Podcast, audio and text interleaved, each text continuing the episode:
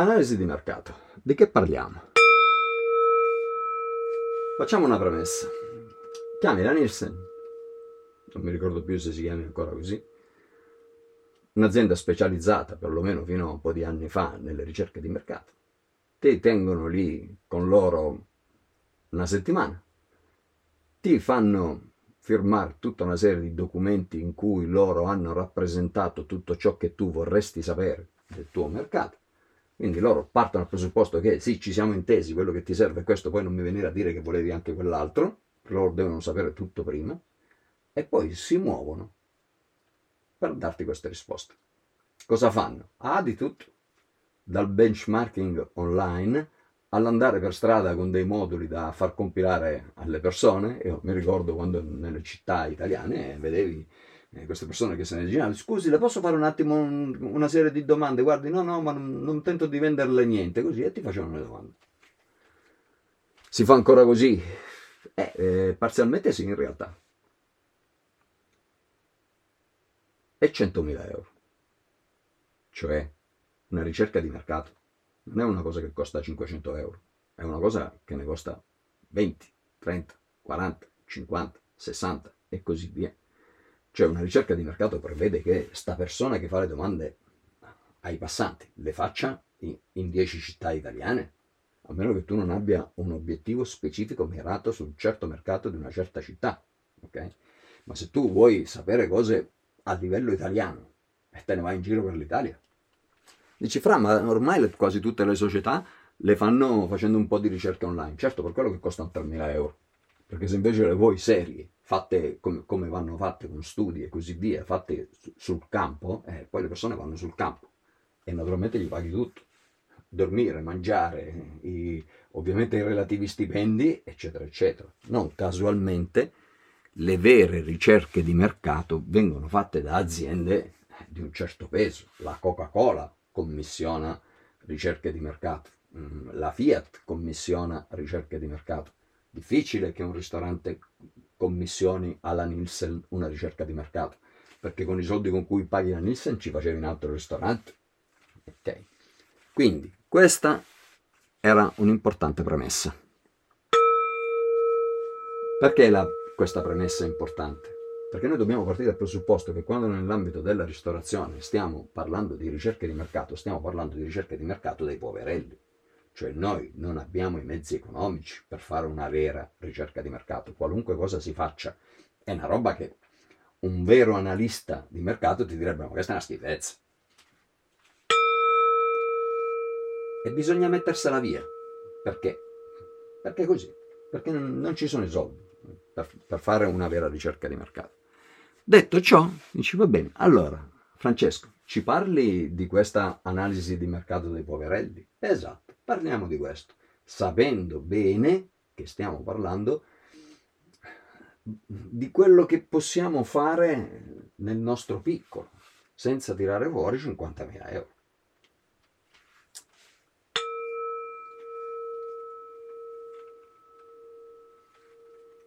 Ovviamente si parte dalla definizione di ciò che vogliamo sapere, perché l'analisi di mercato non è una cosa che parte e dice vabbè adesso io tiro su dati e poi ti dico qual è la risposta. Sì, ma la domanda qual è?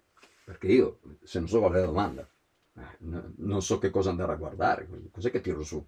Non è che faccio un anno di lavoro che tu mi pagherai di modo da poter rispondere a 100.000 ipotetiche domande per poi scoprire che a te ti interessava sapere solo una cosa, se ci sono più uomini o più donne.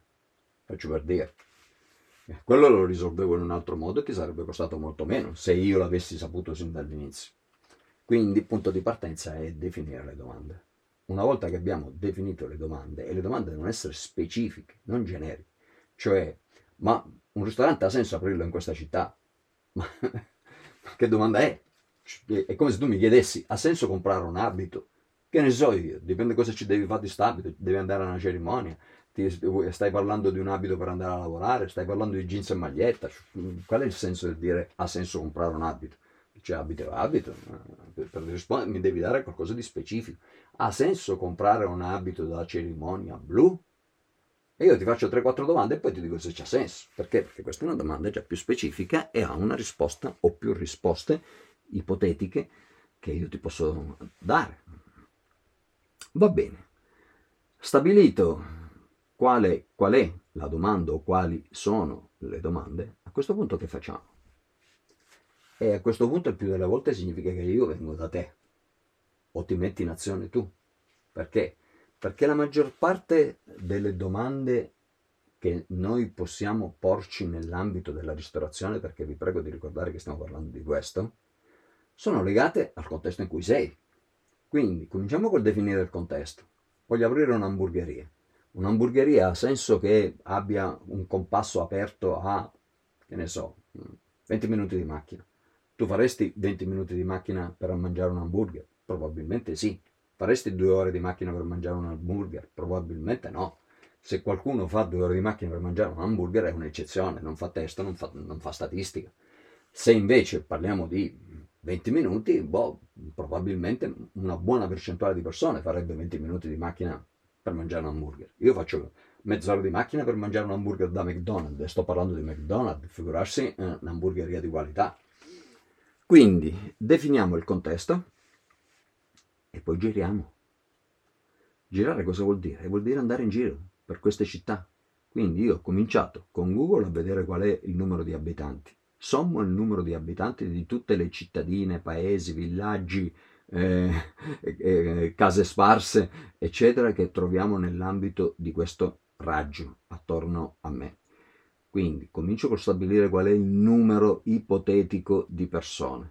Poi però le persone possono essere ragazzini di, di 7 anni o signor persone anziane di 90 che non è detto che mangino hamburger, per esempio. Quindi lunedì andare in giro. Io vado in giro in questi, in questi paesi e guardo che gente c'è. Mm, ma quando è lunedì? No, tutti i giorni. Vuol dire che io, se ho attorno a me cinque paesi, un lunedì lo faccio in un paese, un lunedì lo faccio in un altro, un martedì lo faccio in un altro ancora, poi torno il martedì nel paese dove prima avevo fatto il lunedì, cambio le fasce orarie, giro per i bar, giro per i ristoranti, eccetera, eccetera. Quanto ci impiego? Anche due mesi. Perché? Perché lo devo fare sul serio, è qualcosa di pratico. Quindi io dico sempre, guarda, ascolta, vengo da te, facciamo assieme un paio di giorni, tu paghi la mia tariffa per questi due giorni e poi lo fai da te. Perché? Perché io lo posso anche fare al posto tuo per esaurire tutto, però poi tu mi paghi ogni singolo giorno e ogni singolo pasto e ogni singolo viaggio per fare sta roba. Sicuro che ha senso. Naturalmente bisogna saperlo fare perché è chiaro che se non ti ho insegnato tu ti fai il giro dei paesi ma non sai neanche che guardare. Invece bisogna sapere che cosa guardare, come guardarlo, ci sono tutta una serie di regole e regolette che ti consentono di filtrare i possibili errori, così come ci sono una serie di trucchi e trucchetti che ti consentono di risparmiare un po'. Perché è chiaro che se tu cominci ad andare a mangiare tre volte al giorno in ogni singolo ristorante di ogni singolo paese che hai attorno a te, alla fine, eh, al di là del, di quanto costano le ore di lavoro, ma c'è anche il problema di quanto costano tutti i pranzi che tu avrai fatto, senza contare i 15 kg che avrai messo su. Quindi è ovvio che non si può fare così in modo sistematico. Si attuano delle cosiddette scacchiere, quindi ci sono dei criteri che ci consentono un pochino di ridurre il numero di, di ore lavoro, perché vi ricordo che questo non è andare a mangiare per divertimento, questo è il lavoro quindi bisogna farlo in un certo modo, per esempio. Eh, la dico così come, tanto per darvi un'idea, la cosa che dico sempre è non andare con la fidanzata. Perché? Perché alcuni cosa dicono? Vabbè, tanto che lo devo fare, vado con la mia fidanzata, stiamo assieme. No, ci devi andare da solo. Perché ci devi andare da solo? Eh, almeno per due motivi. Perché se ogni volta vai con la fidanzata paghi il doppio, tutta sta roba, perché paghi ogni volta per due. Inoltre, se ci vai con la fidanzata, ti metti a chiacchierare con la fidanzata, ti distrai e non guardi una serie di cose che invece per noi sono fondamentali. Cioè, dobbiamo ricordarci che questo andare in giro, andare a mangiare, andare a bere caffè, a seconda di quello che si tratta, è lavoro. Non lo stiamo facendo per, per divertirci. Eh, io spero sempre che un po' ci si diverta. Però non... Va bene. Poi altre cose. Locandine esplorative metto delle locandine con tutta una serie di cose che mi consentono di capire se le persone guardano, non se le persone rispondono. Cioè, se queste locandine spariscono dai luoghi, significa certe cose. Se queste locandine restano lì e io so che, la, che, il proprietario non le ha buttate, eh, vuol dire un'altra cosa. Quindi ancora una volta io comincio a capire l'interesse. Poi naturalmente si può fare anche online, si fanno delle campagne online, si vanno a studiare le chiavi di ricerca che sono state utilizzate dalle persone per arrivare alla landing page e anche questo significa qualcosa. Però attenzione, non illudetevi di poter fare solo questo, perché in realtà eh, capita spesso che gli imprenditori facciano solo questo, invece questo ti dà una parte della visione, ma non ti dà l'altra. Perché? Perché ci sono settori dove l'online conta tanto e ci sono settori dove l'online conta molto meno. In più ci sono contesti in cui le persone cercano di più che in, in altri contesti, quindi a volte ti ritrovi delle risposte che potrebbero essere completamente, ti potrebbero portare completamente fuori strada. Quindi sono tutti canali che vanno esplorati in contemporanea. Va bene, mi è stata posta una domanda. Francesco, ma ci vuole una vita? Ma è complicato? Ma quanto spendo? Allora, ma se tu ti stai preparando a spendere 300.000 euro, 400.000 euro per aprire un ristorante, e dovrebbe essere normale spendere 10.000 euro per fare un'analisi di mercato. Ma cosa fai? Spendi 500.000 euro senza sapere a naso, speriamo che ci sia o no interesse per questo ristorante. 10.000 euro dovrebbero essere niente.